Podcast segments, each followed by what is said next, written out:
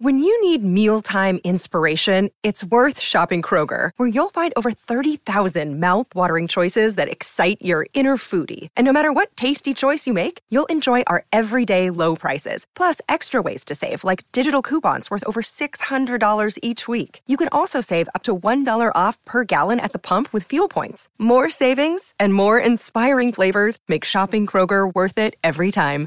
Kroger, fresh for everyone. Fuel restrictions apply.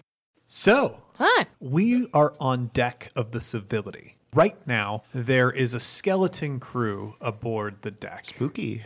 Yeah, well, not not as spooky skeletons. They're not playing their ribs like xylophones. Oh. It's just um, normal skeletons like Pirates of the Caribbean where they're all turn undead at night. Yeah. Mm-hmm. Yeah, yeah, just like all, all pirates historically sort of turned undead at night in the moonlight.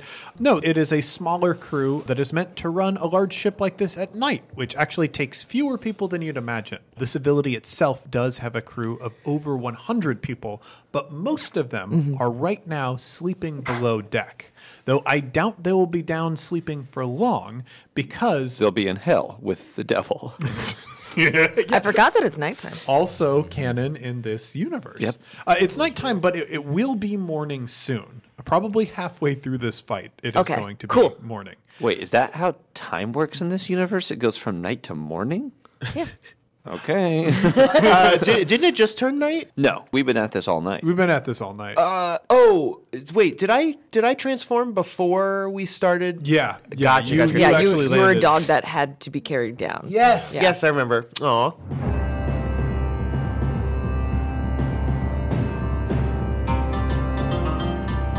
So the first slot that I have here is an NPC slot, and I think I am going to start that out with Franz Fishhook. Franz takes a look across the deck, like the camera zips across the deck to Gable. What does Gable look like boarding this ship? Like what? We what are of- we did our dramatic entrance, if you recall. We hmm. like rang the bell. Yeah. We're all standing there on the, like the poop So deck. it Is it a poop deck? In this, The uh, raised- in this universe, it's called the shit deck. Shit, yeah. it's, called a, it's called a shit floor. The middle deck is called the tech deck. Yeah, you, you mhm. uh, very popular still, apparently. You So like I'm flanked on either side by I believe it is Nodos and Wendell. Nodos and Wendell, and like I'm wearing that brass mask, Oh Um, yes, that's right. tall as as, you, as per usual, Mm-hmm. big black coat. It zips across, and he sees this brass mask, and beneath it, the glint of gray eyes. There's a connection between you two. He's identified you for whatever reason as his main opponent in the battle. Yeah, because I'm cool. Tell me, what captain do I have the pleasure of facing today? There's no captains here, and I'm including you. Well then, they're all dead men. He moves over to the wheel. It is a much large. It's a much larger and more complicated setup than yours. Mm-hmm. It does have the 100 slot, which you always hope it's going to land on, but it usually lands just one or two. Clicks that's a away. price is right. Mm-hmm. Sorry, but it didn't spin all the way around once, so you'll have to respin the wheel. You're small. It has a couple more levers than you're used to, and he's going to take advantage of this opportunity to pull a maneuver that will actually bring the ship around. The ship hmm? starts to list slightly. and as it does, you hear below deck a sound that sends ice through the veins of Jonnet and Travis, who happen to be below deck.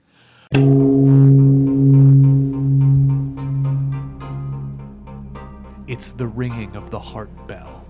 All ships and sphere, in order to prevent themselves from capsizing and dumping their crews overboard, keep a track of listing with a large bell that sits in the center of a ship. It's usually the most expensive and permanent thing installed on any ship, and it happens to be below the third deck. And it carries two things with it. It allows the captain to know that he's not bringing his ship too far, or at least that he's threatening bringing his ship too far, but it also wakes up the crew. So the men around you start to stir as you're below deck, and you realize that whatever you're going to do has to happen very quickly. With that, though, Franz Fishhook has spent his maneuver, and his turn is over.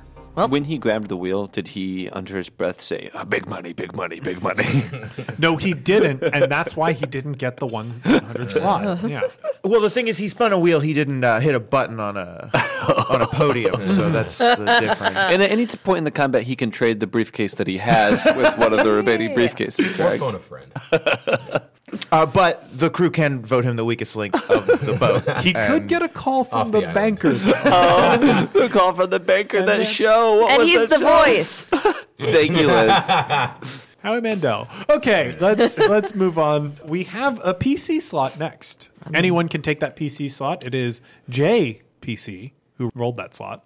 Oh, okay. Um, Jason, yeah. I, I think it's probably better, uh, Liz, uh, cinematically, if you take that slot. Sure. Just Okay. because Mabel or Gable's the one who's in. Um, I think it's Mabel. Yeah. maybe it's Mabel who. Uh, Gable's the one who's in like combat. Combat. Is that fine with you?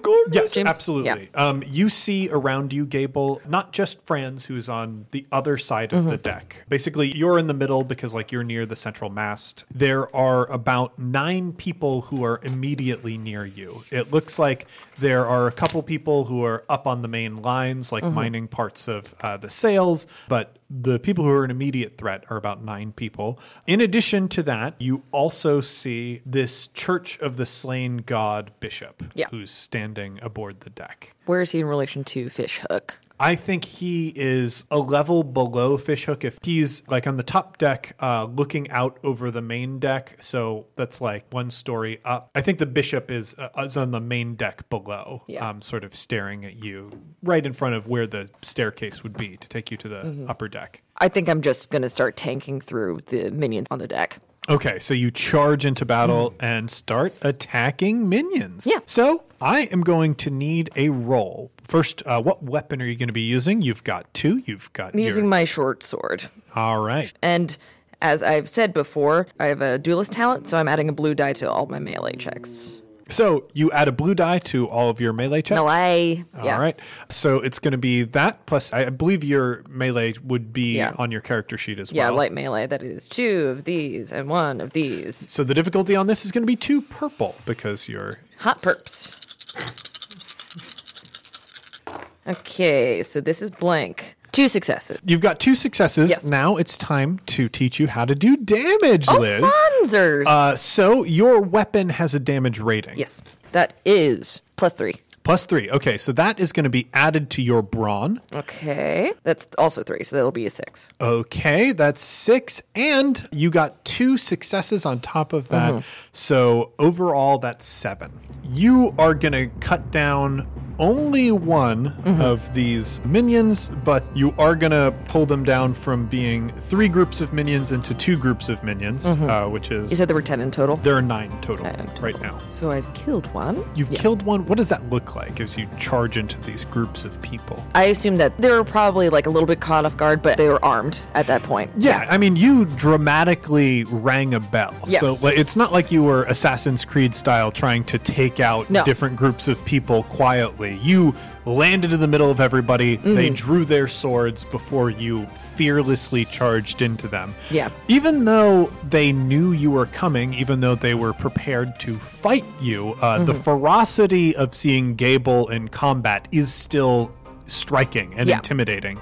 The man that you cut down was simply not prepared for Yeah. fighting you. This entire combat when it comes to minions i'm going for very very efficient trying to disarm them or kill them as fast as possible. So that was just straight through him and up with the broadsword. And then i unsheath his body from my sword and just push him to the side Yeah, he like flies across the deck because your arms are just so powerful. Mm-hmm. thank you Um, and the others sort of like brace themselves to try and fan out and attack you. In mm-hmm. fact, I think that's exactly what they're going to do. I have a question about mm-hmm. Gable's killing style. Yeah. Are you like brutal, like a Norse person, or are you like silent, quick, and deadly, like a ninja? Like which which it, direction it'll be does its it go? focus on like efficiency of movement it, like not exactly ninja-esque but very much But like is it like there's is there like a dance to it? Yeah, Gable is mainly used to like combat where the enemy is so far beneath them in capabilities, yeah. statures. It's most akin to like Crouching Tiger, Hidden Dragon kind of oh, stuff. Oh yeah, so there's a That sword grace fight? to it. yeah. Yeah. But also like power and there's some art to it, but because Gable was never part of like actual battle, it's ceremonial more than anything. They actually managed to attack you. Uh, the, you've struck one down. Yeah. The remaining eight surround you, and they have their cutlasses drawn. They narrow in. You've got seven damage coming at you. When you cut down the one and kicked its body aside, the others seized advantage of that opportunity and sort of immediately jumped in. I can't Uh, defend? That is you defending. So now your soak. What is your soak? Three. Oh, also, actually, that, that is a good point. You can, because you didn't use a maneuver that round, like Yeah. you didn't move at all, you could have taken a defensive action to, like, ready yourself to receive melee opponents. Yeah. Uh, doing that, we'll give them an extra black die that also rolled up blank, so it's Yeah. going to be the same same amount of damage. So The what? soak is three. the soak is three, so that will be subtracted. You're going to take four damage. what about defense? Does defense go into that, or is that just how many dice? Do you have a defense rating? Yeah, two. Two? Ooh. All right, so that canceled out an advantage, so they're not going to be able to inflict anything else, but it is still the same seven damage. So I've got four. So, yeah, you are surrounded by eight men, and we see more of that grace that you described earlier. You whirl around, countering many blades. You move faster than they possibly could, and in the times when you couldn't possibly move fast enough to hit those blades, you moved in just the right ways to make their blows less lethal. If we could see Gable's face, there would be an almost detachment of what's happening right now. Uh, even the pain they're inflicting as their blades manage to cut beneath parts of your coat and actually touch your flesh doesn't phase you. Mm-hmm. There's still, like, occasionally throughout the chaos of this combat, that line to fishhook, that connection between you two stays stable. Now we cut to another NPC slot. By the way, the line to fish hook is also called the fishing line. Oh, fun. Nice, nice. Gable, Gable. With that, I am going to have one of these men drop from the main sails. A large specimen who stands a head taller than Wendell Barge, yet still shorter than Gable. This man has incredibly broad shoulders and a huge braided beard that's been ornamented by beads and, Big ol' is and he clay hunky? baubles. How hunky. He's hunky, Good. but like an evil hunky. Okay, well- uh, Scale of one to ten. I don't know what he's hunky means. I have to put it on a scale of one to ten. Ten being the hunkiest. Ten being the hunkiest, one being the chunkiest, funkiest monkey that you can ever. Imagine. So I think also he is covered in body hair. Like Six. Six? Someone else's body hair. You said he's hunky, but he's covered in body hair, so six. Yeah, not for me. I like it clean. I think his body hair is in fact so long that he's oh. braided and ornamented some of that as well. Oh, yeah, okay. four, four, four. Going down. He's a ship four and a land two. But he lands firmly in front of Nodos and Wendell, and he smiles. His mouth is full of metallic glints, as uh, it's clear that he's had to have many teeth removed throughout the years, or they've been forcibly removed through combat. He draws a cutlass and he levels it at Wendell. Wendell has a look of grim seriousness on his face as he draws his cutlass, and the two run to meet each other. Anyone want to take guesses as to what this person's name is based on that description? Well, his last name is Barge. Mm-hmm. No. No, well, it's mean, Wen- that's true. It's Wendell's, bar- it's Wendell's, Wendell's brother. brother. Yeah. oh, that's right. Chunk. Yeah, it is. Chunk Barge. Marge. Chunk barge. Party. His name was Party Barge. Land barge. Large Barge. He is taller than Wendell, so large Yeah, barge large would barge. make sense. Uh, large He, barge. this stranger brings his cutlass down to bear against against Wendell's, And you can tell that even though Wendell is an incredibly strong man, this one is much stronger. He's knocked back into the mast. He barely manages to defend himself. He is not cut down, but he is clearly at disadvantage in this fight. There's a brief moment where Nodos looks over to Wendell to ask if he should join this fight, and Wendell shakes his head no. This is something he must do alone. That's not true. You're about to get yourself killed. for Wendell, no. Getting killed is something I have to do alone. Yeah, I mean, a lot of people die alone. But you can tell Wendell was injured by that. Nothing cut his skin, but uh, he did hit his head pretty hard when he was knocked back into the mast of the ship. Mm. You're going to have to do something to rid him of his toxic masculinity.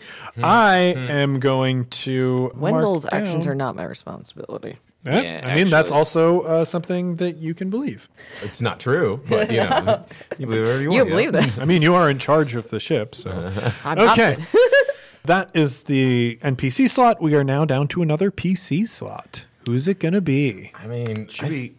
Yeah, one of us. Our downstairs friends. But real quick, what deck are we on again? The Lido deck. Uh, what? I think you're on the third. third deck and the so it's shit deck, tech deck, Lido deck. Lido deck, uh, bell deck. and large barge.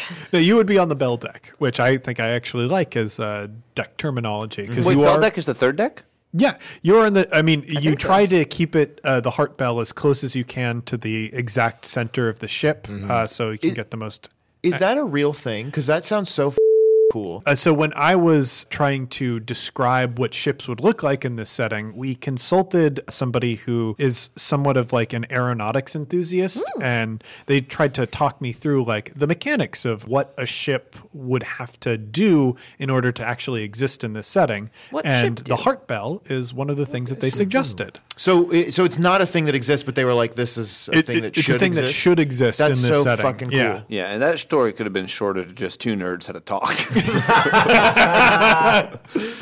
that's the entirety of this podcast company. That, that's a very cool thing. It's extremely Yeah, cool. That's fucking awesome, man. Uh, so so Freaking yeah, awesome. you, you are you are on the bell deck. Does the Uhura have a bell? Yes, every ship will have a heart bell. Every ship has got a bell. Okay, what I meant to ask was the deck with the stuff that we're trying to extract from ability, is that below us or above us? That's the bell deck. That's deck three. All right. So that's so we're on the same deck as people sleeping and the stuff that we're trying to steal, or people not sleeping anymore. Yeah, Yeah. people just now waking up. All right. You have Um, this round where they're not going to be able to get their stuff together quickly enough to do anything about it, but slowly they're going to be coming to their senses and Mm-hmm. grabbing weapons and becoming a real problem for you. J- I don't mean mean to be this guy, but I think you're on the second deck. I think you're on the tech deck. I think so. because you were spiking, you only spiked half the cannons on the tech Oh, deck. then but then maybe the cargo is on the tech deck. No, cargo is cargo. It's it goes the fourth floor. You've spiked all the cannons. The third floor is where you found the cargo and the cannons are also spiked. The Oh. second floor is the crew and partially spiked cannons. Oh, okay, so we're so we're on the second floor. Yeah, You're on the I, second I think floor. you Tech deck. saw the cargo before you started spiking cannons. Yeah. Okay, Yes. so yeah, we're on the tech deck then. Okay. Yeah. Just Had all this time and I still couldn't think of like a good way to get out of this. Um, Well, now, now's your chance. Fight or flight, my friend. uh, I say I say we flight. I say we flight. I am always a fan of flight. okay, so John turns to Travis like up or down, up or down. Do we go up or down? Up. All right. And No, so down. Go down. Why down? You need to open up the cargo hold. Don't aren't, isn't your guys' responsibility to get the cargo out of the ship? Yeah. Um, okay, so John, it John looks to Travis and he's like, "We gotta get out of here now!" And then he runs to the the stairs that go below. And how is this floor being lit? I think there are a couple oil lanterns. Mm-hmm. Grabs that- an oil that are up. lantern and he goes to the top of the staircase and then waits for. Oh wait, I have to wait. Okay, I'm gonna go to the top of the stairs. You don't have to wait for him. Like uh, he'll act on his own initiative. And- Also, I got double the legs, so I'm kind of fast. yeah. Well, then I'm just gonna ready an action to if and when you head down the stairs, I'm gonna throw the the oil lamp at the top of the staircase and then head down with you. Oh, I love that. You know what? Let's just count on Travis's agility as a coyote, and let's just say you throw that lantern down immediately. Yeah, so uh, Travis goes down the steps. John it starts to go down the steps. He gets about halfway down there. He looks back up, and then he chucks it at the top of the stairs to create a small barrier for a little bit more time. There it is. Uh, yeah, it lights up perfectly in that like movie style perfect circle of fire that's not really threatening too much else right now. The men who are waking up right now are too slow to move at this point, so they're not going to have a real chance at grabbing you.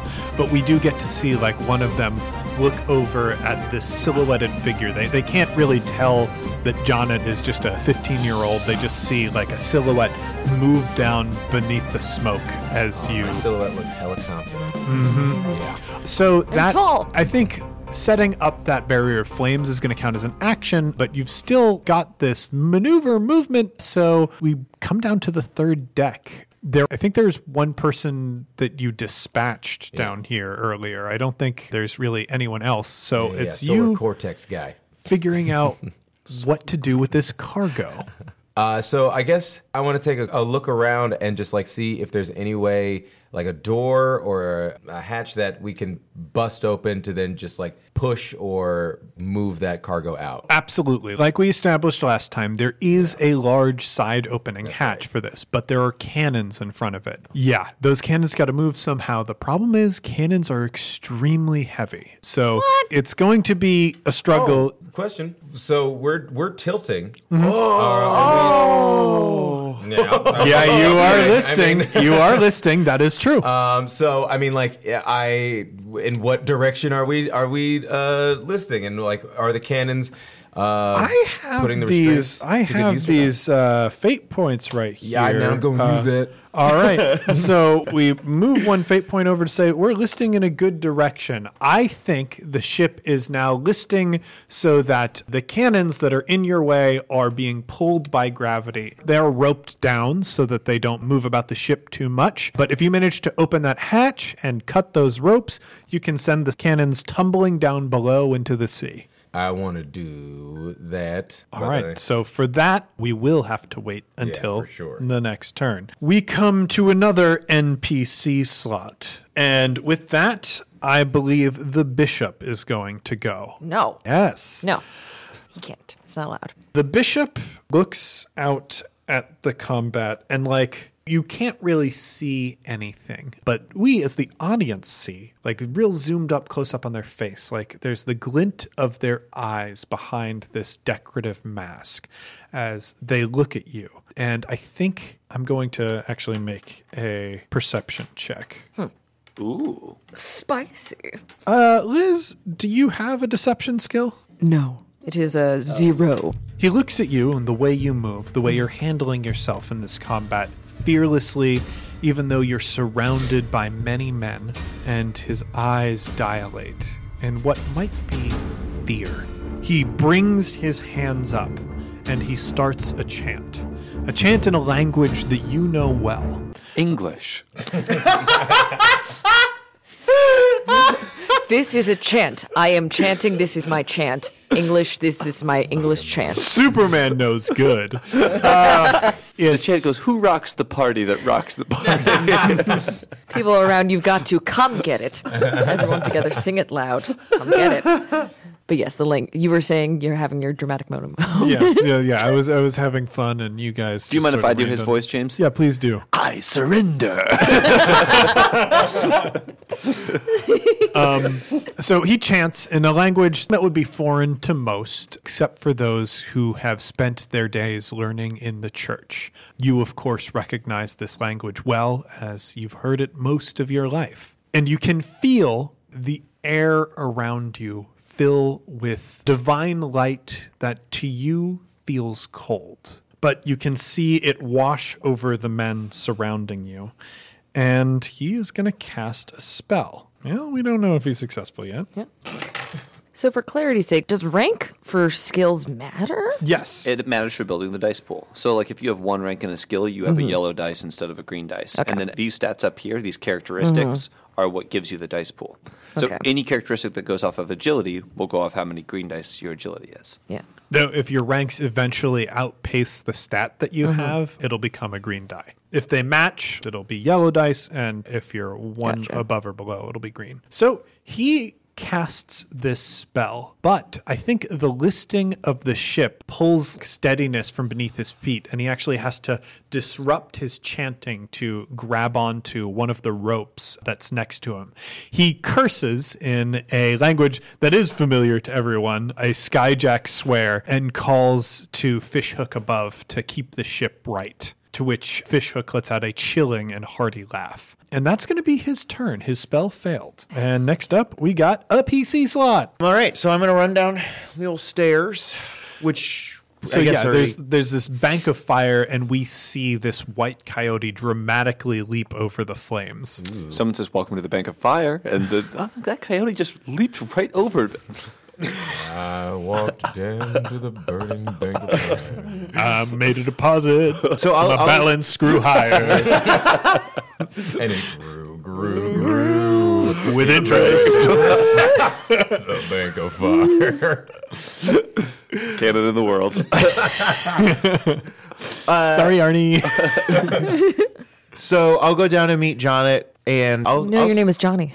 Sorry, J- I Johnny will go down and meet Tyler. Um, Thank you. I'm just gonna start chewing through rope to get those cannons loose. you go down and like look to Jonnet, and you see the idea forming in Jonnet's mind. You have a look, and then you immediately run Yeah. forward. One single head nod. it's difficult for you to like maneuver around these things. I don't think it calls for a roll or anything, but like the ship is listing and you're a coyote, you're not a human. You can't grip things well. So like you sort of awkwardly have to like jump around the ship a little bit to get like a firm hold because the last thing you want is to chew through these ropes, have that door open and fall out yourself. So you've got to secure yourself somewhat and I think because you have a maneuver, you have an action and all that. Well, actually roll for me like it, it might be skullduggery. Roll for me something to try and get through some of these ropes. Um, pass. okay. You choke on some rope and die. Okay, great. Um, I'll see you never. Skullduggery, like I feel like you're sabotaging something. Athletics might just be like the strength of your bite. I'm going to say, as a coyote, you get three brawn. Um. so wait, so Strong but I'm doing a puppy. skullduggery check. yeah. Okay. So then brawn doesn't. Yeah, brawn, oh, yeah, that's right. Uh, you, well, I thought you were doing athletics. If you're doing skullduggery, it, it's whatever is better for you. Okay. Uh, could I have three greens, please? Uh, I need four total. oh, wow. Yeah. What's the difficulty? Uh, difficulty on this is just going to be two purple. Okay. Four successes and a threat. So you have a tremendous amount of control over chewing. Like I, I guess chewing through ropes is something that you do to keep fun. yourself like busy and occupied. And like, you know, you've been tied up before. You probably have to do that a lot. Uh, so And you like chewing through ropes even when you're not a coyote. Yeah. yeah. well, I mean, hempen ropes used to have like something of like a, a pain killing thing to them, and people would chew. what we ropes. call- I'd rather you not explain the bullshit that I say on this show. He has an oral fixation and Yeah. extreme anxiety. You chew through these ropes to the point where they've almost snapped. You're still waiting for Jonnet to open up the side of these doors so that we can let these cannons go spilling out, but you've basically prepared them all. You do hear the shouts of men up at the top of the stairs trying to put out the fire and get towards uh, the stairs so they can maneuver through the ship and deal with what intruders are there. Carry me up to the lumen's eye. You'll not fall alone. The living are never to earn the sky. There's their only home. So make my bed where the bodies lie. Beneath the earth and bone. We only live for the better die. Cause we're bound for the cutting stone. Hey heroes, welcome to the mid-roll. I hope you're enjoying this week's episode. We're finally fighting people, which is super cool. I wanted to start off by thanking a few people who contributed ideas to this episode, Ben Zweifel and Erika Chappell. Now, you'll recognize Ben Zweifel for his work on the picture of the Uhuru that we've posted around the internet. In addition to drawing the Uhuru, Ben helped us figure out a practical design for it. And Erika was also a huge help in consulting on the aeronautical design for ships in our universe. And it was indeed Erika who came up with the genius idea of the Heart Bell. You can see more of Erika's work with wondrous flying machines in her game, Flying Circus. You can find more information about that at opensketchbook.net, and you can find more of Ben's work over at benzweifel.com. That's B E N Z W E I F E L dot com. Thanks so much to Ben and Erica for their help. Another day is here, and you're ready for it. What to wear? Check. Breakfast, lunch, and dinner? Check. Planning for what's next and how to save for it? That's where Bank of America can help. For your financial to-dos, Bank of America has experts ready to help get you closer to your goals. Get started at one of our local financial centers or 24-7 in our mobile banking app. Find a location near you at bankofamerica.com slash talk to us. What would you like the power to do? Mobile banking requires downloading the app and is only available for select devices. Message and data rates may apply. Bank of America and a member FDIC. Here, as you might notice, the audio design is a little bit different on this episode because Casey Tony is on a well earned holiday vacation, so I edited the whole thing. Happy holidays, Casey. Be sure to get some rest. Heroes, we're in the last few days of our holiday drive, but we are so close to some huge milestones. If we manage to hit $8,250 a month, we'll be releasing our special Bin Bon and Jubna sequel series direct to everyone on the campaign feed. One of the things that I love about the one shot audience is that y'all want to share things. Your enthusiasm and your support helped create our Bin Bon and Jubna series, and there are folks who have the same enthusiasm for sharing that with people who can't contribute to our Patreon. Once we hit that 8250 milestone, we'll only be $250 a month away from releasing campaign on a weekly schedule again. So if you like what you're hearing here and you want more Skyjacks in your life, do what you can to help us reach $8,500 a month. We are so far ahead in our recordings, and there are so many amazing things that I can't wait to share with you. Before we get back to the episode, I want to take a quick moment and thank some of the folks who have already contributed. Adam Kennedy, thank you. Amelia Cates, thank you very much. Christopher Tate, thank you so much. Pigtailed Goddess, thank you. Soup Kitten, thank you very much. Jess Vetter, thank you so much. Kristen Driggers, thank you. John Philpott, thank you very much. Daniel Spencer, thank you. And Kai Letts, thank you very much. Thanks again to everyone who contributes to our Patreon and everyone who helped make this year's drive a success. I can't wait to give y'all even more in 2019. With all of that out of the way, let's get back in the air.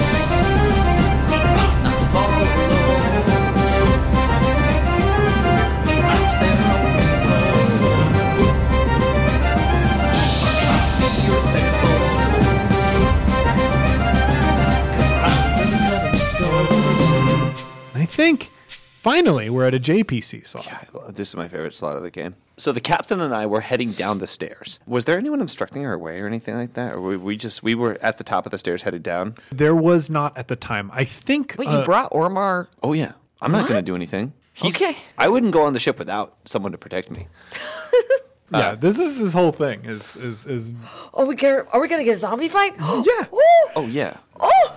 Yes, of course. So like here's what I think I like. I like you going down these stairs and finding in a, a door to the exterior staircase around the back of the ship because you were We're in the trying back to of the ship, Yeah, yeah. you're trying to sabotage the rudder. So you're heading down the stairs. And do I know is it the rudder on the tech deck, the second floor, or is it on the third floor? So the rudder is actually going to be up and down every level of the ship. It's this tremendous, like, mechanical contraption of different ropes and, and wheels and pulleys that maneuver this incredibly heavy piece of wood around at the turning of the wheel above. So you are essentially there to try and cut ropes and make it so that this rudder cannot turn. And you've got to make sure that anybody who might be able to quickly repair this is not around to do that. I think because you are on this exterior staircase, the first challenge that you face is the listing of the ship. So I am going to need an athletics check or something so that you don't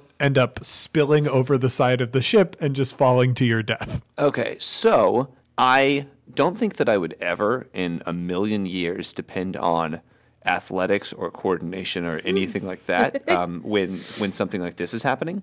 I guess I could do coordination. Uh, coordination goes off of agility because I was thinking I would probably just cast a protective spell on myself. Ooh. Um, but I like I like that idea. So, so this is something that happens to you suddenly. You and the captain are headed down these stairs, and all of a sudden the ship starts tilting. yeah, Uh, I guess then we probably should just I, I should just use a coordination check because yeah, my agility my agility is not great, but it's fine. What is it? Two? It's two difficulty. yep, it's going to be average difficult. Now, when this shit happens to the captain too, The captain is going to react with some level of biological instinct, so I don't think this is a problem for him. Okay, so so he does have like instinct. Yeah, I, he's still got some semblance of what he used to be. It looks like that is a uh, uh, two successes and a disadvantage. Okay, I think you manage to catch yourself, but you lose something small. What is it? Um, Johnny's dick.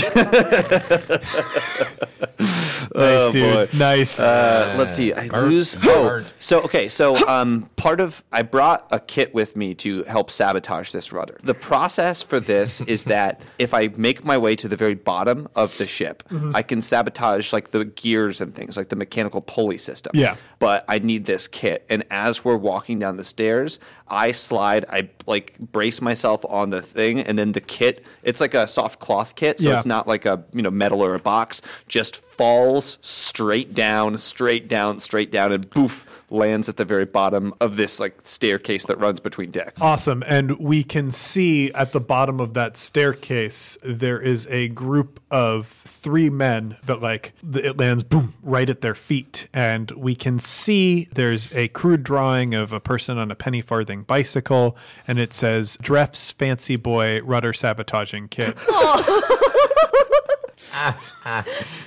Kit. It was a cruel sort of depiction of you that one of the more artistically inclined members of the crew did on your rudder sabotaging kit. which you know bullying is real uh, it's a thing.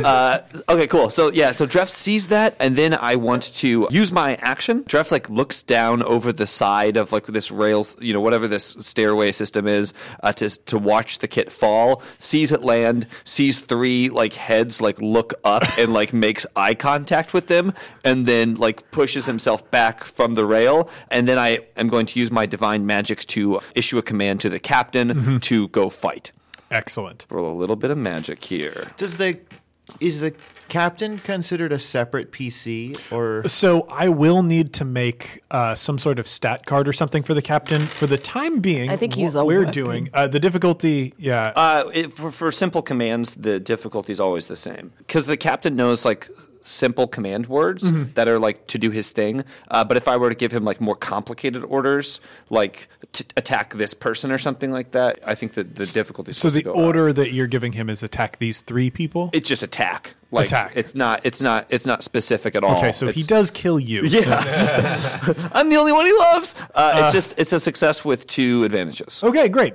And the captain is going to be using a short sword, so that'll be three. The captain is going to be using uh, your stat for this, uh, so your casting stat is also three, so that's going to be six damage, and you got two successes. Uh, yeah, but I think that I'm because they're like four floors down, right? I think I'm just like ordering him down. I don't think he's necessarily. Jump Okay. on top of them. Just follow. So, yeah. I was thinking I would like have him jump, but I think he would shatter bones He and would, stuff, and. I don't know that that's a great. I'd, I'd have to like infuse him with magic. So the captain does, Or is that fun? Is that is that fun if I just launch the captain down on them like down four flights? I mean, it's uh, you got to think of what Dreff would do in this situation. Well, remember this is the captain's first day out, so I don't know that I have a ton of control Mm-hmm. It's over. baby's day out. It's he's baby's like day walking out. out. He's walking onto beams. by I don't know himself. that I have a ton of control over him yet because we've only practiced these things in theory. So I think it actually might be funny if I say attack and he jumps over the thing to like go land on these three. No, no, no, no, no. I, yeah, no, I, I think that is what happens. The person that Oromar was is like the instinctual heart of whatever uh, the interpretation of these actions are. So I think he does jump over this rail. Like we see his coat uh, flutter in the wind as he lands, boom, right in front of these three people. His legs do, as you say, snap. Um, I can fix that. but the leftover necromantic magic, I because I just like this so much, he slowly starts to rise, and the men can see that his legs have indeed broken. Like they had their swords drawn, and they like all three kind of looked at each other as like, what the hell is going on? And then he rises up, and as he does, his legs heal themselves. Uh, gross. Uh, right in front of them. Absolutely gross. He draws his cutlass and he winks. Yep.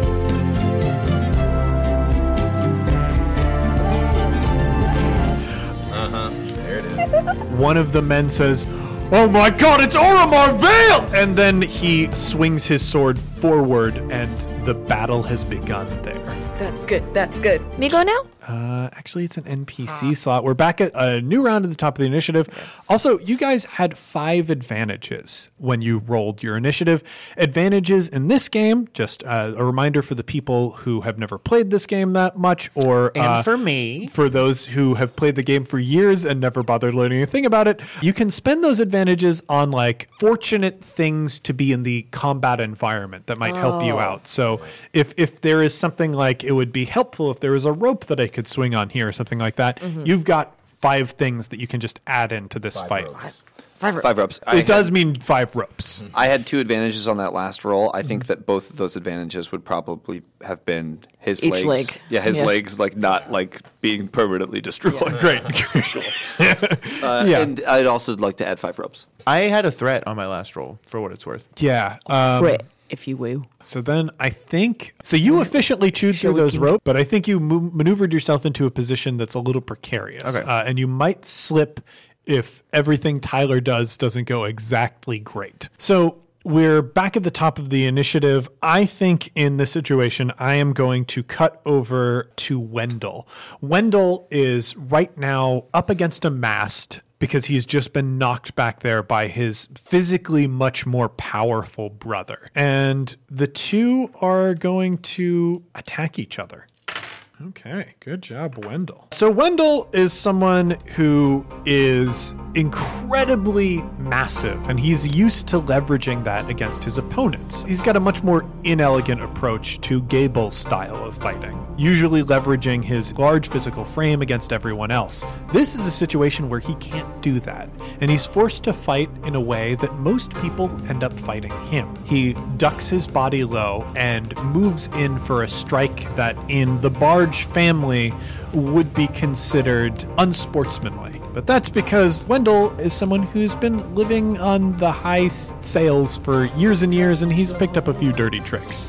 He moves and has his sword meet his brother's, and then brutally punches with his meaty fist his brother's knee. Uh, by the way, the uh, Barge family, the dad is Sarge and the mom is Marge. Thank you. Also, I vote to call it the high ciels. High ciels? ciel is French for sky. Ooh, yes, please. Uh, thank you, Johnny. Thank you, nerd. Durian. That's French for suck it. Like the fruit durian? Durian. Duran Duran? Yes. So that's suck it, suck it? Nice. Great. Suck it, suck it. I'm in love again. And I'm horny like the wolf. So he punches his brother in the knee, and his brother howls. I will finish this today, Calder. I swear to you. And his brother descends upon him.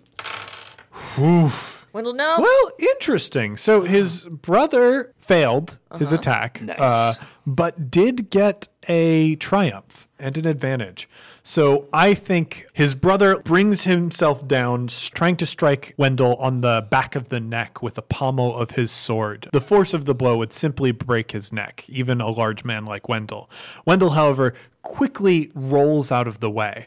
Unfortunately, because the ship is listing, he loses control of his roll Rolls off the and side of the catches he catches himself on the furnace and badly burns his hand in the process. Wendell. So now, for the rest of the combat, he's going to have an ongoing disadvantage of this burnt hand, and he's not going to be able to fight as as well as he could have. So that was the Barge family uh, reunion. Let's cut over to the next PC slot. Anybody can grab this. It doesn't have to be Gable, though Liz is thirsty for it. Well, before we do this, can we spend an advantage to have Nodos do anything? Oh yeah, uh, Nodos Nodos can act if you would like Nodos to do something cool. Like help in the slightest. Yeah, please, please. Uh, what do you want Nodos to do? uh, he dabs. He dabs on his haters. because I like we're what we're trying to do is in my mind we're trying to do extend this battle as much as we can and get people topside as fast as we can. We're not Right. necessarily trying to win this fight because we're gonna You- You're going to ho- take hopefully off get, quickly get out of can. here. Yeah. But Nodos, I would love if he could like. So we still have like eight dudes. There's to, still eight dudes that are up. I would love if he could like aim his spear through a dude and it goes through him, and then he we have a zip line up to upper decks, if that's possible. So you want him to throw a spear, have this so hard through a man. through a man, through a man, and then that also sort of lands in the upper deck area. yeah, Aren't you already on the upper deck? or like Or maybe he, do you want him to target somebody above you? yes. Okay. I like this for Nodos because he is an NPC in the fight. You can either shift over one of your fate points to have every action that you want him to do automatically succeed, mm-hmm. or you can take a risk by pulling a luminary. Luminary. Give me, give me, give me the river. the river. It's my favorite Bruce Springsteen. Springsteen. Bruce Springsteen. Canon in this world, Bruce Springs, String String. Bruce Springstream. Bruce String Beans. String cheese. My name's Bruce Springbean, and I want you all to eat your vegetables. This is my pea street man. Like peas, like you eat. The river is unmistakably dangerous. Oh. However, the river is ultimately a barrier, something that separates one bank from another. At great risk, it can be crossed, and an equally great reward can be claimed. Some say that makes the river wicked as it calls out promising fortune and grace only to drag souls down. However, heroes are baptized in the strife of the current. So, I can see this going either way. It dramatically raises the stakes of an associated action with it. Oh, I think I know what that is then. Mm-hmm. So instead of just anybody on the upper deck, the stakes are that he aimed it at Franz Fishhook. Great. Yeah, Yeah. he's going after Fishhook himself. this fucking idiot. Every pirate on our ship is full of so much bravado I and know. like I Yeah. mean it's like that's what you get. Yeah. that's that's who these people are. Mm-hmm. We need some more sensible pirates. Don't target him. Oh, We're like okay. we're going on the ship to cause a distraction to wreak havoc. We're doing this plan. We're all kill the captain. It's like no, hold on. Everyone on the captain. I am going to have him make a daunting check. If he gets it, this is going to really, really Ruin your plans? injure Franz Fishhook. quite I a think bit. if he gets it, we win the game. All right, after he four does episodes. fail. Well, So he throws this spear through the air. Nodos is someone who never sleeps. Mm-hmm. He's got those heavy circles under his eyes. His skin is so pale. He looks so unhealthy. But he's also got this incredibly long, gangly body to him. And when he throws a spear, it looks sort of like any sort of animation they did with Jack Skeleton. It's just like unnatural. Skellington, mm-hmm. yes. It's unnatural. The spear whizzes through the air and it looks like it is going to stay true to its target. And Fishhook looks at the spear as it's coming towards him with a movement of his fishhook. This is the advantage that it got you. He's going to have to spend some strain. The air suddenly fills with the scent of rotting seaweed as a violent and powerful wind picks up and blows the spear just off course, clattering uselessly and harmlessly on the side of the deck. And you can see a smile form on Fishhook's face, and you can see his teeth for the first time. And they're a horrible sight to oh, behold, you. covered in black spots. We go on to the p- same PC slot that we were trying to do before. I'll, I'll throw it downstairs. Okay. Downstairs, I think that's Jonet. That is Jonet. So, Jonet, um, you've got to open up this door. Yeah. Jonet takes in that Travis is like loosening up the cannons. Do these doors open out or in?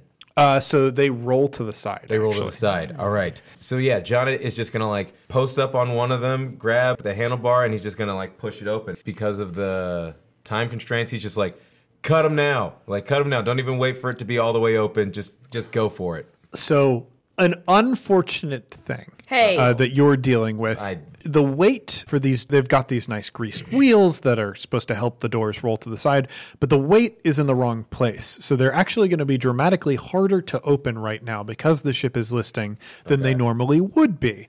Which means you're going to have to roll to open it up. I do. think it is going to be an average difficulty check of either athletics Or if you can justify it to me, another skill. I could see something like skullduggery if you're being clever about it, but you'd have to describe something other than just trying to apply brute force to move that door. What would like a coordination roll look like? Ooh, coordination. Like, because in my head, it's like this could be maybe a series of like angles, whether it's like him like posting up his shoulder on the the handle and then like kicking off of like a nearby cannon that's maybe Ye- I kind of like the idea of there being a rope mechanism that has to work for this. And because the ship is listing to the side, you have to like do a jump around a, a pole or something to like use your weight to pull on the rope. and that, would is require coordination. Janet will attempt, so that is a little bit better for me. Um, what what's the difficulty on Two that? purple. Two purple. Okay, Jonat's big day out.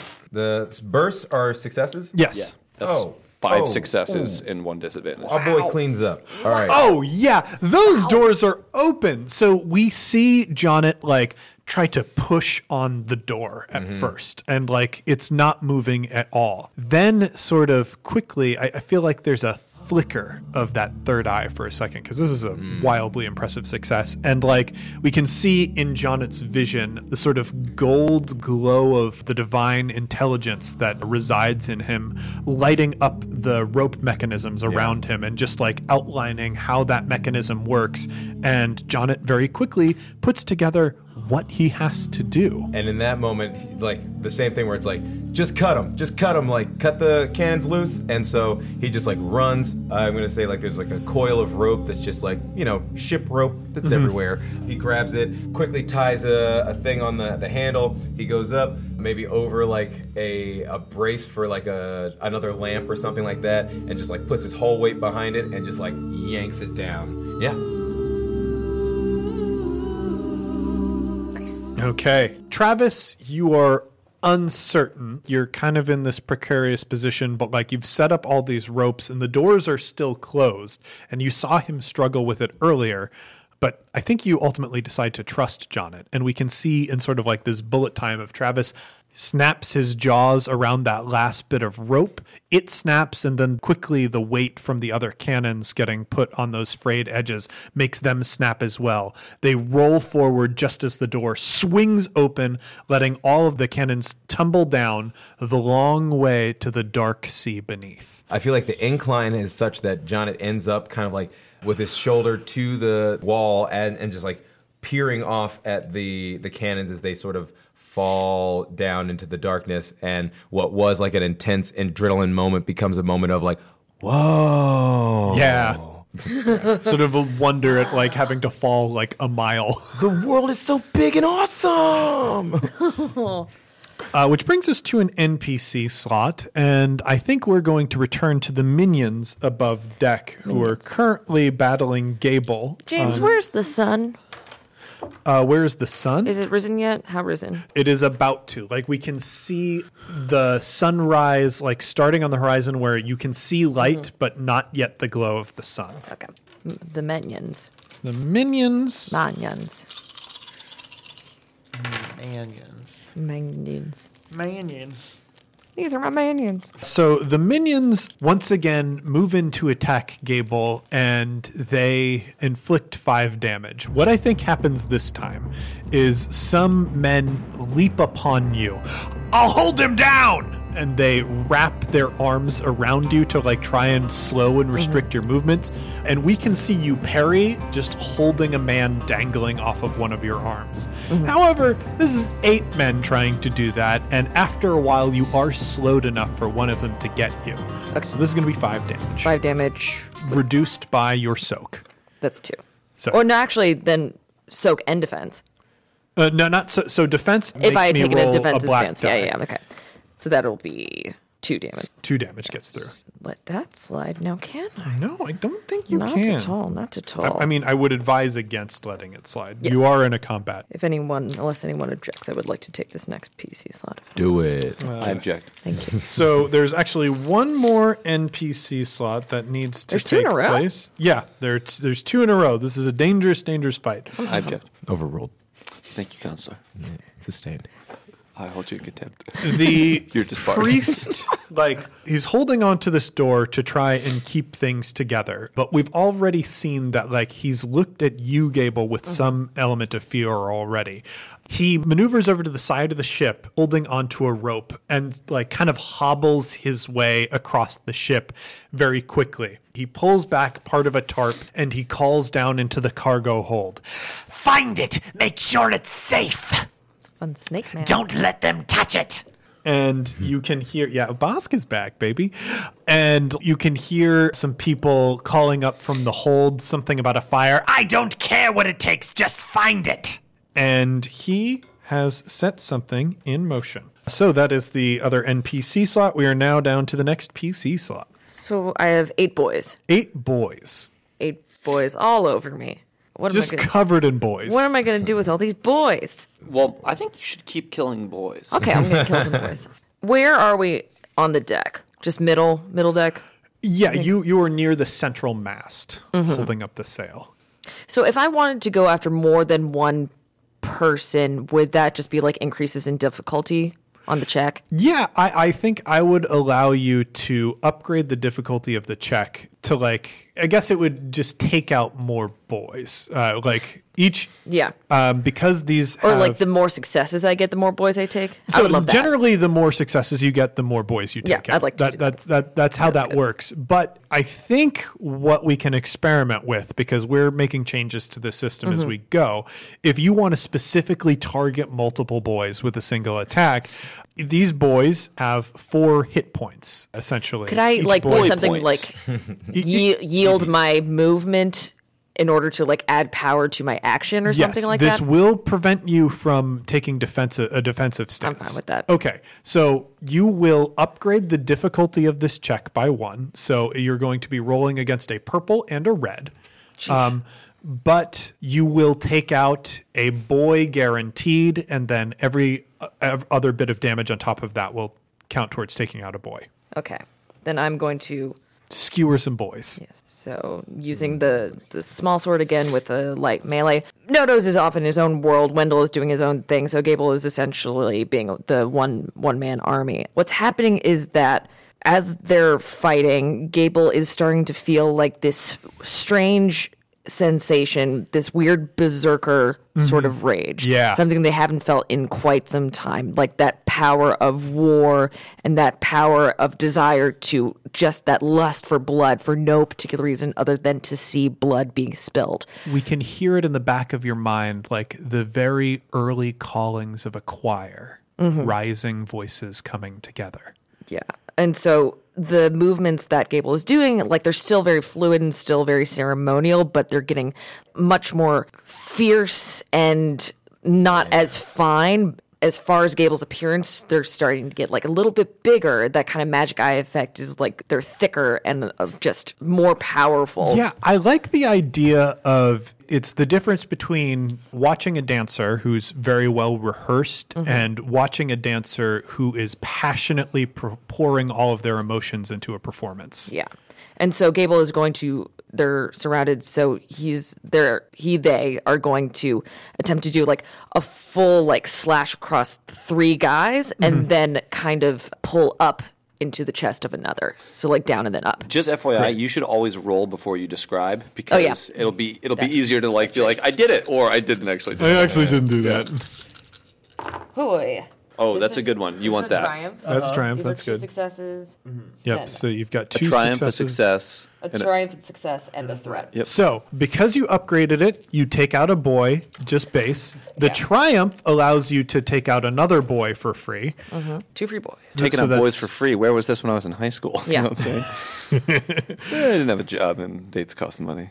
Two free dead boys, and then eight damage to the rest of the boys. Yeah, eight damage to the rest of the boys. So Eight damage plus the so eight damage takes out two other boys. So you've taken down a total of four of the eight boys. And is that even before I've added my damage? no, that is including your damage because your damage was plus three, right, Yes. from your sword. So yeah, damage for your sword is always going to be three plus your brawn. Yeah. So three plus three is six, and two on top of that would be eight. So in one fell swoop, I got four boys. So yeah, now- so yeah, you you uh, slice one down. You bring your other sword up. How do you take out the other two? they were all sort of in front of me. So like one big slash down. Like one went like through their face, down into the jugular, like a very thin slice to the throat. The other one got like a real good chunk out of their torso to the point where like it hit bone, and then he's donezo. Mm-hmm. And so, and then Gable swung around, grabbed someone by the neck, cut right into their throat, mm-hmm. Pulled it out, and then stared down the person who was left. For a moment, there just sat there wondering what this guy is going to do. And when the man didn't do anything, was just sort of frozen. He didn't even try to do uh, like an attack. He was just in shock at like the power of seeing all these people die. Gable, just even without thinking, just went straight through his heart.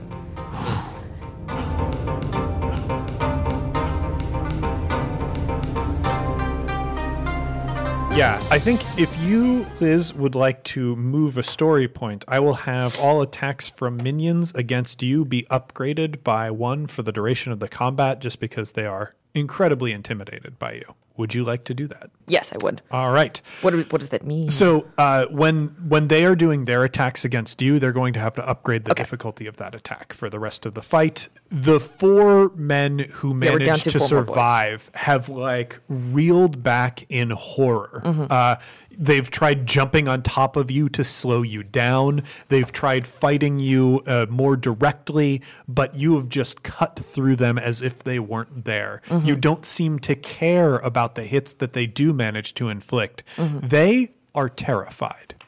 They haven't tried apologizing. No. Hmm, lesson, lesson for you men. Hmm? Maybe a lesson for the men. When a big non binary berserker descends upon you from the heavens, maybe try apologizing. Mm-hmm. Maybe you ask for directions, Larry. and after that whole attack happens, Gable whirls around to look at Fishhook in the eye and just spreads their arms wide and with the universal gesture of like, "Come at me, bro." Yeah. There it is. So I think we do cut over. That's a universal gesture That's a throughout the universal- ages. yeah, Come it's at me, like bro. all humans. Arms wide open. Come at me, bro. Welcome to my bro. I'll show you everything. Welcome to my bro. Welcome to my bro.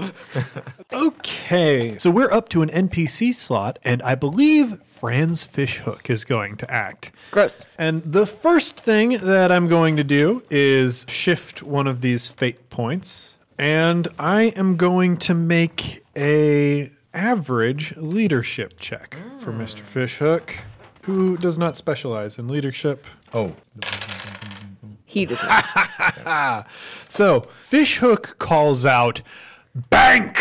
And he spins the wheel. The ship starts to list even more as there's another gong from the heart bell beneath the ship. You can hear the screams of men beneath deck and screams of men above deck as the four men who are terrified of you suddenly lose their balance and tumble across the deck, spilling into the sea beneath. Are you kidding me? I am not. You are now at an almost 45 degree angle. He just killed his own dudes? He just killed his own men.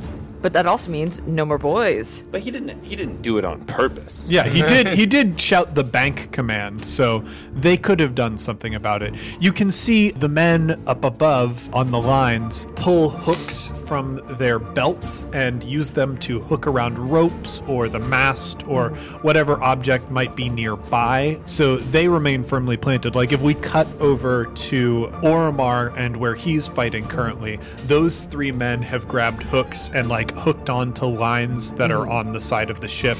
So they're just hanging now from the side of the ship with their swords. There are some who are prepared, but those four terrified boys were not. Yep. So the people on deck now still like Wendell and his brother and Nodos. Uh, are there other? So yeah, uh, Nodos and you and all, all of our PCs, all of your actions while we're at this angle are going to have two black dice to them. Jesus, James.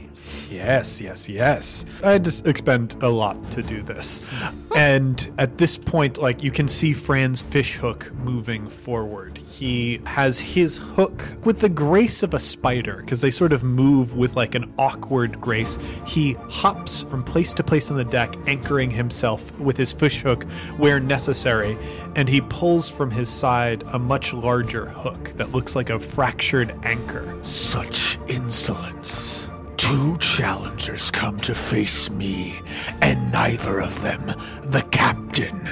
From what ship do you hail? We come from from every ship you've ever felled. What nonsense is this? Hail you from the Bandit Queen's forces? Speaking such poetry when I ask a simple question. Mayhaps.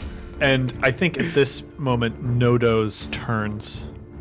So be it. You'll be sunk no matter who ye be. And he ambles forward, and I think he is going to strike Nodos. Nodos, like, whirls his spear around in, like, a complicated martial arts maneuver, preparing to meet the sort of slow but unstoppable movement of this anchor shaped like a fishhook.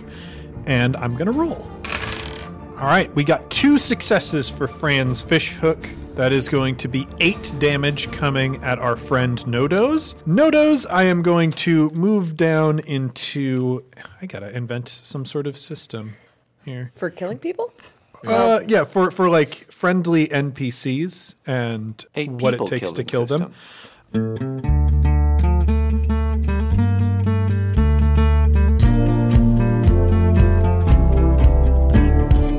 So Nodos has been injured with this. He also like falls, rolls across the deck, um, but manages to plant his spear into the side before he goes spilling into the abyss.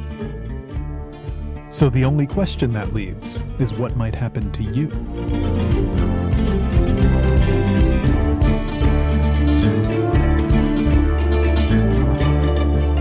And now, how about a Dear Uhuru letter?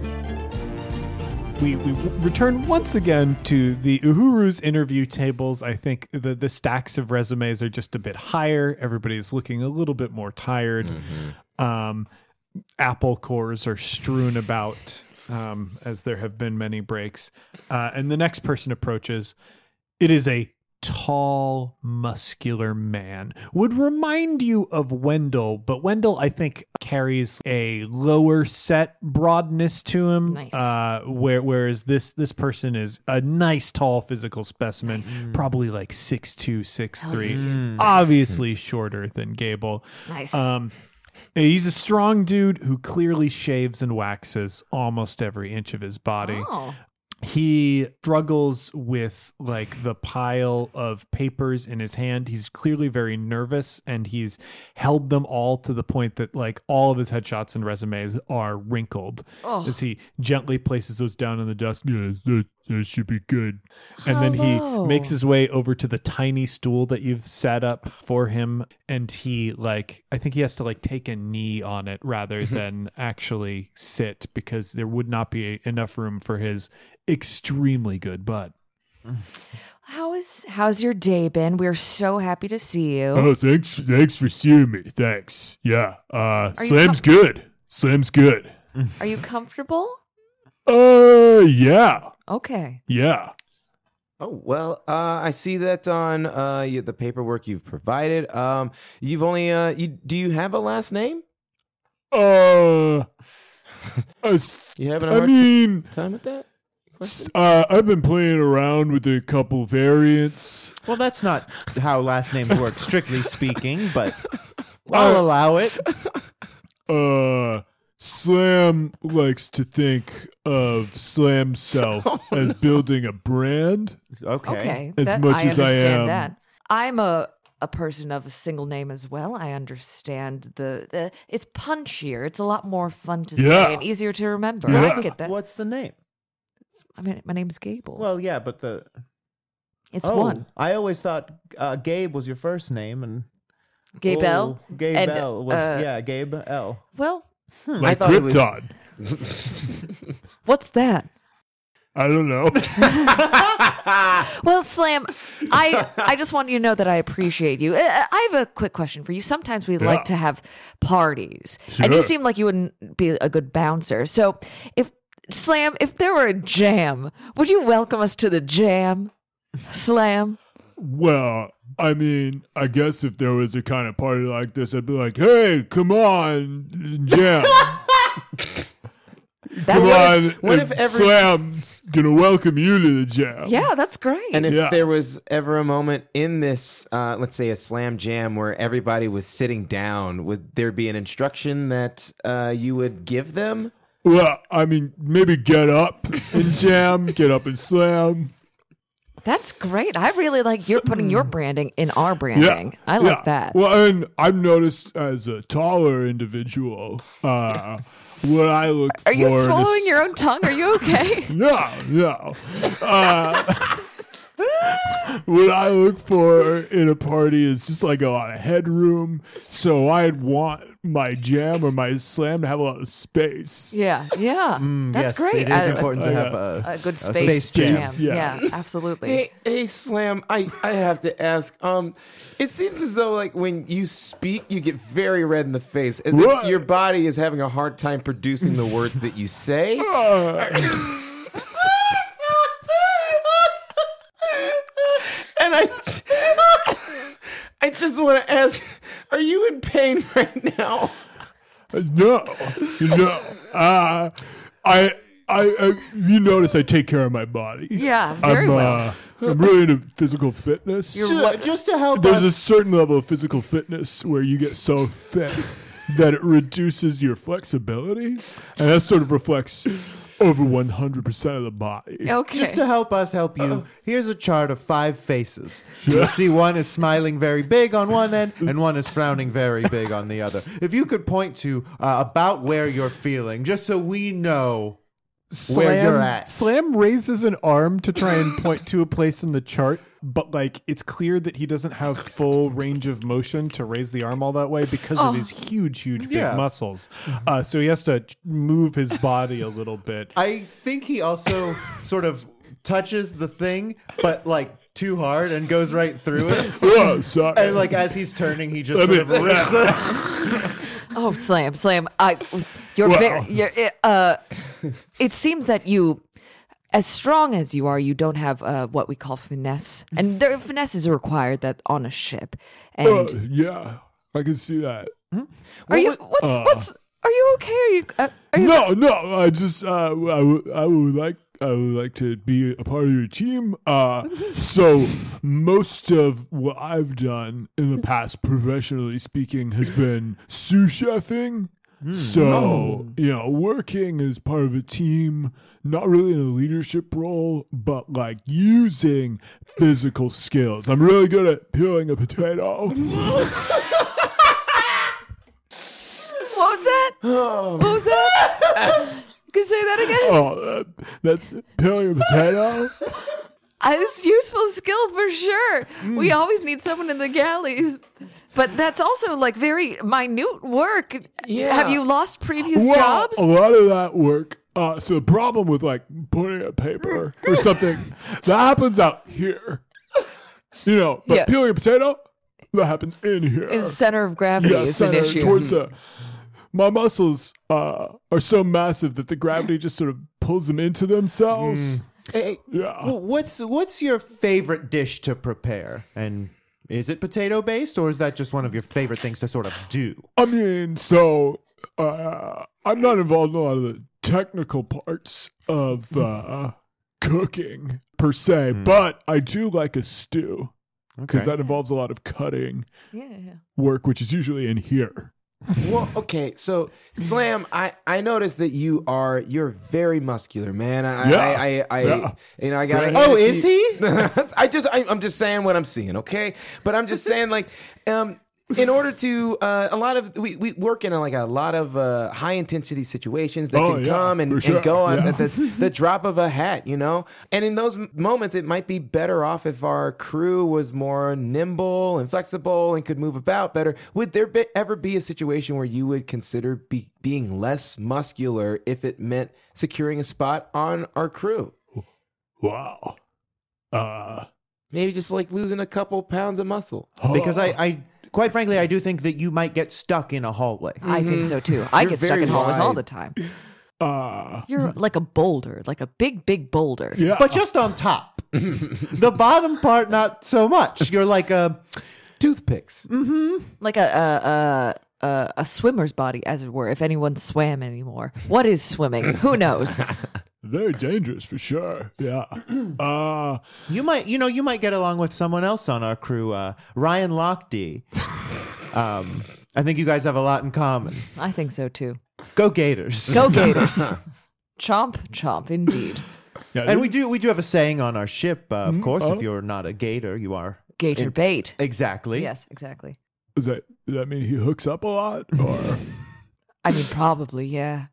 I could see that being gator bait? Yeah. Uh, Do you hook up a lot? far- I mean, in what way? Do you get some? What counts as some? Whatever. You I tell mean, us what tell you us. think. What do you think some is? I mean, like, uh, I've read more than one poem Mm-mm. to someone in an intimate context, so Oh. Okay. yeah, yeah, I hook up. Oh, okay. So you- Yeah, you're- yeah, so I, you're yeah, I get some. yeah. What a, s- Romantic. a romantic, very Yeah. sweet, dense man. He's not a player, but he smash a lot. Mm-hmm. Yes, he does. Yeah, you do sure. smash a lot. Uh, I'll be I, honest. I slam. Yeah, you slam a lot. I'm a yes.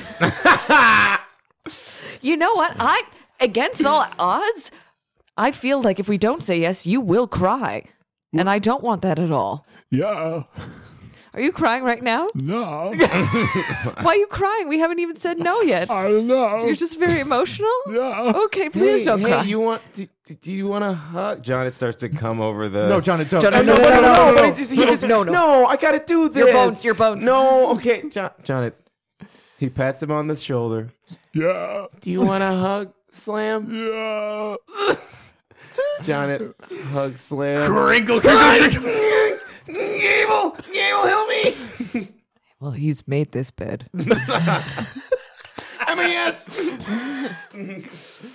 Campaign Skyjacks is a one shot network production. For more information, be sure to follow us on Twitter at, at CampaignPod for updates about live shows and other events we might be doing. You can find more great gaming shows over at oneshotpodcast.com. Like A Woman with Hollow Eyes. A Woman with Hollow Eyes is the podcast adaptation of One Shot's live streamed dramatic Invisible Sun actual play. Discover a world of magic, secrets, and supernatural civic disputes in our unique take on Satyrine. In the first season, James D'Amato, Cat Cool, and SNL writer Alan Linick are led on a mind bending adventure by GM Darcy Ross. Even if you already saw the streams, you'll want to listen to the podcast for the incredible soundtrack composed and edited by Will Levendahl. Get it by searching for A Woman with Hollow Eyes or Darcy Ross on iTunes, Google Play, or your favorite podcast app. Jonnet Kessler was played by Tyler Davis, who can be found on Twitter at Tyler A. Dave, on Mainstage with Second City, or at I.O. with Devil's Daughter. Gable was played by Liz Anderson, who can be found on Twitter at Liz Anderson underscore underscore underscore, or at Comedy Sports Chicago with the One Woman No Show. Travis Madigo was played by Johnny O'Mara, who could be found on Twitter at Johnny and Briefs, or on his podcast Dilettante Ball. Dreff Wormwood was played by John Patrick Cohen, who can be found on Twitter at JPSoFly, on stage at I.O. with Devil's Daughter, or on his podcast, Hey Riddle Riddle. I am James D'Amato, your host and game master. You can find me on Twitter at OneShotRPG or on my other podcast, One Shot. The original music featured in this production was composed and performed by Arne Parrott. You can find Arne on Twitter at A R N E P A R R O T T. And you can find more of his work at atptunes.com. This episode was edited by Casey Tony, who can be found on Twitter at Casey Pony, spelled C A S E Y P O N E Y, or on his own podcast, Neoscum. Our logo was designed by Fiona Shea, who can be found on Twitter at Fiona Pup. The world of Sphere was inspired in part by the music of the Decemberists and the card game Illimat, property of Twogether Studios. The role playing game used for this production is a modified version of the Genesys role playing system published by Fantasy Flight Games. There are no kings. Take flight, heroes. Health to the strangers who've ever been kind, and once for our friends ne'er to rise. Twice to the dearest we're leaving behind, who know we can never deny the call of the sky.